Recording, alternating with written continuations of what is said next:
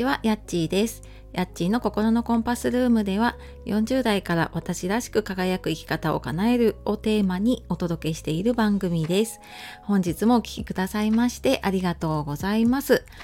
えー、今朝は久しぶりに、えー、私の住んでいる関東では太陽が出ていてですねやっぱりなんか太陽ってね幸せホルモンを作るって言われてますけど、うん、本当になんかすごくそれだけでね気持ちが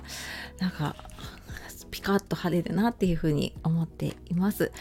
ちょっとなんかねまだ涼しかったりあとまた暑さが戻ったりするようなのでね体調気をつけて過ごしていきましょう。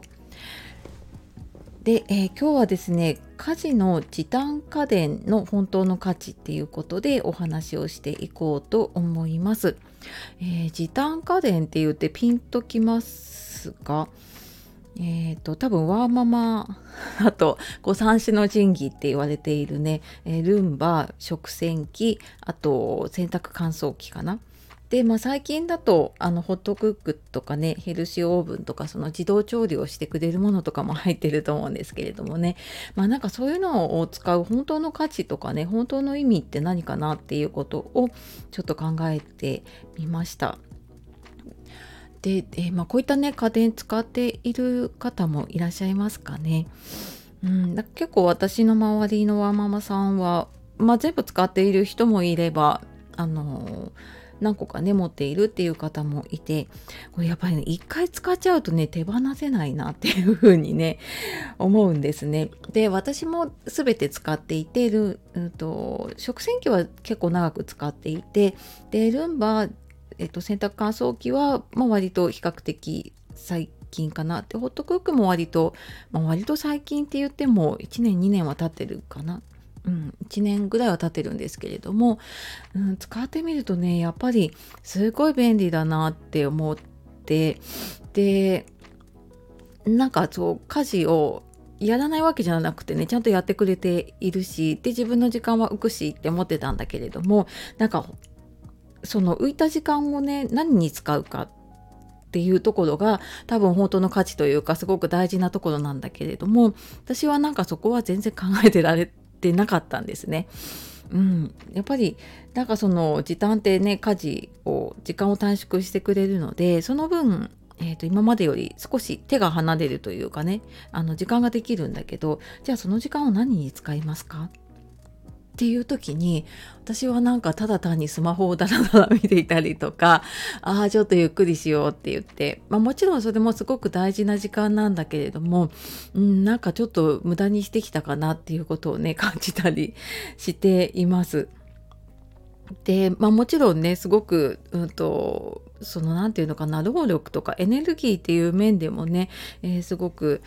かからなくはなったので、まあ、その分楽になったりとかねあの家事って意外とね思考頭使うのでそこの部分が楽になったりとかはあるんだけれどもでもやっぱり時短っていうからにはねその時間短縮した分をじゃあ何に使いたいかっていうのをねうんなんか考えてみてで使っていくときっとあじゃあこの時間にこれやろうっていうのがねできたんだろうなっていうふうに思って、まあ、今はちょっと見直してねあの家事の時間はこれだけになるからじゃあ自分はこれやろうっていうふうにできるようになりました。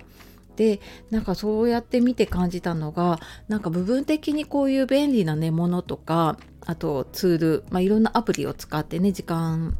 の使い方とかをやったりとかあとまあいろんなノウハウとかを入れていっても結局なんか満足いくね時間っていうのをうんなんかその時は過ごせてもこう継続して過ごせないなっていうのをねすごく感じるんですね。でやっぱりなんか大事なのってその時間の使い方とかまあそのねあの浮いた時間とかもそうだし、うん、あのそういう時間使い方のマイルールを持つってすごく大事だなって思っています。